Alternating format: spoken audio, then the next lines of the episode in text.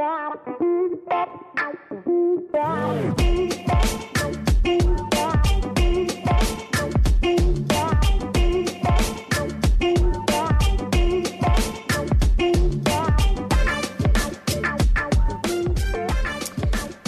this is Dr. Bill Senyard, and this is the Gospel Rant number 135. We're going to be looking at why we feel lonely, more lonely around the holiday times, right? I mean, it's, it's, it's true. It doesn't mean we're broken or, or messed up, it, it's just the way things are. Nothing hurts us more than relationships, and, and the absence of relationships or the experience absence of those connections. So today we're looking about how we can apply the gospel to loneliness, our loneliness that happens during the holiday season. For some, holidays are great. For others, it can be awkward or hard or even toxic. So, we're going to be looking for, at the reasons in this podcast that some of us might feel more lonely during these times. In a 2013 article for Psych Today, Surviving Loneliness Over the Holidays, Guy Winch suggests some helpful strategies to combat loneliness during this time. He says, quote, Lonely people dread the holiday season more than any other time of year. Watching everyone around them connect to those they love makes their own feelings of emotional isolation even more profound. Indeed, the holidays can make loneliness feel especially excruciating. Loneliness is not an objective or a quantitative measure of friendship or companionship, but a qualitative one, a subjective feeling of deep emotional or social disconnection or both. That's really important. I'm going to say it again.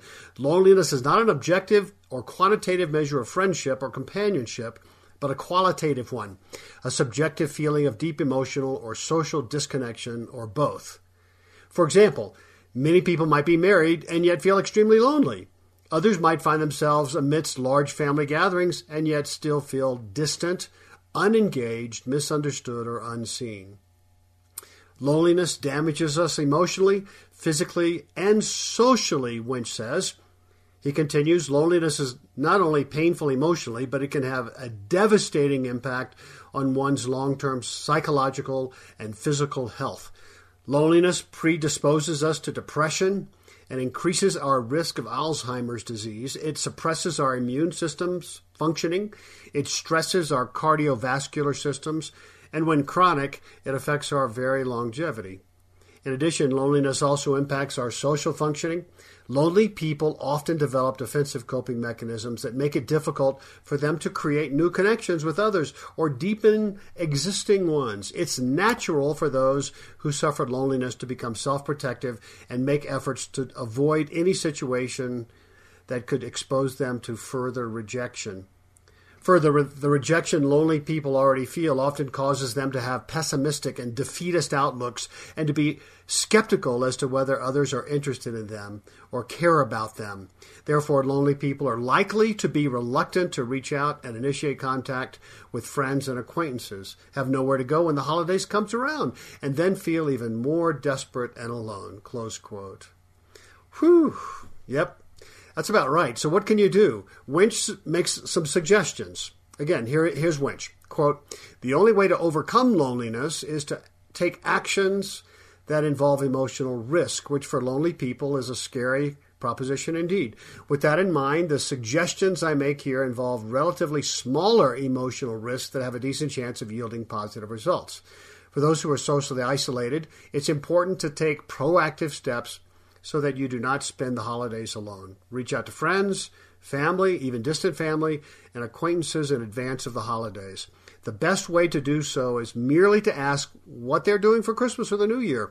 Such questions usually draw a response and then a similar question from the other person, and consequently, an invitation once they hear, I don't have any set plans yet. Close quote.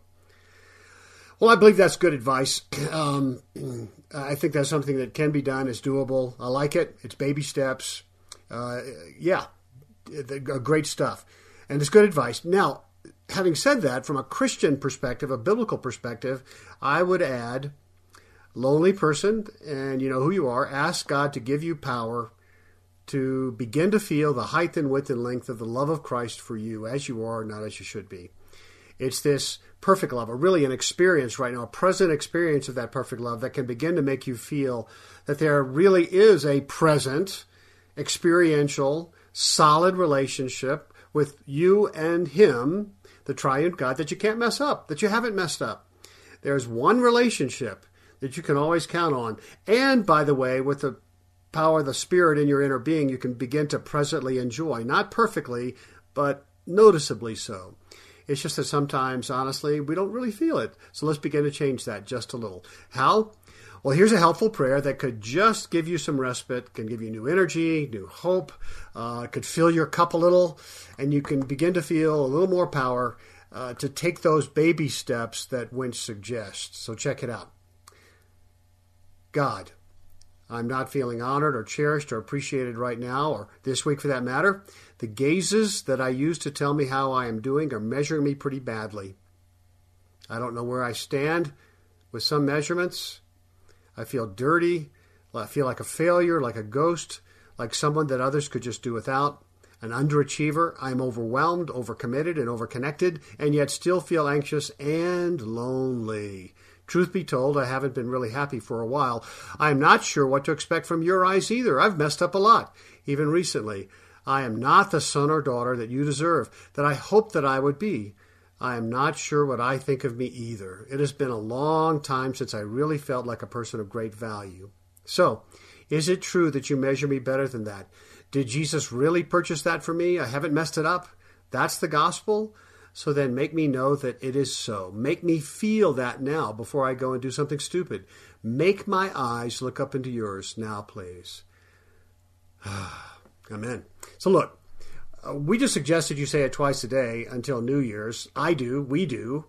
If your situation is related to a crime or a hurt or a, a withheld love or honor, or you suspect something that you don't remember happened to you, consider going through the forgiving path this holiday season. The Forgiving Path is a healthy, biblical, confidential, scientifically verified tool for any smart device that can provide some healing. Not perfect, that remains for heaven. Those who have gone through the short, private, and confidential nine stations of the Forgiving Path have reported, get this, a 27% decrease in their desire to avoid the person who hurt them, a 149% increase in a sense of benevolence and empathy for the person who who hurt them, who wounded them, who withheld love from them. A 53% reduction in their desire for revenge. That's amazing. And an 80% increase in an experience of justice for the hurt. Again, these are not perfect numbers. These are not reconciliation. This is not perfect healing, right? That's heaven. But they are dramatic and noticeable, and they just might make the family gathering a little more enjoyable this year. They may give you a little bit of boldness to step out. Anyway, give it a try or pass this on to someone that you know who is struggling with family issues this year. Check out the video on the website now, www.forgivingpath.com. Use the coupon code HOLIDAY at checkout and get a healthy holiday discount. That's our gift to you this season. And we hope that you have a healthy and safe family gathering this year. Well, we'll see you on the next Gospel Rants. Have a happy holiday.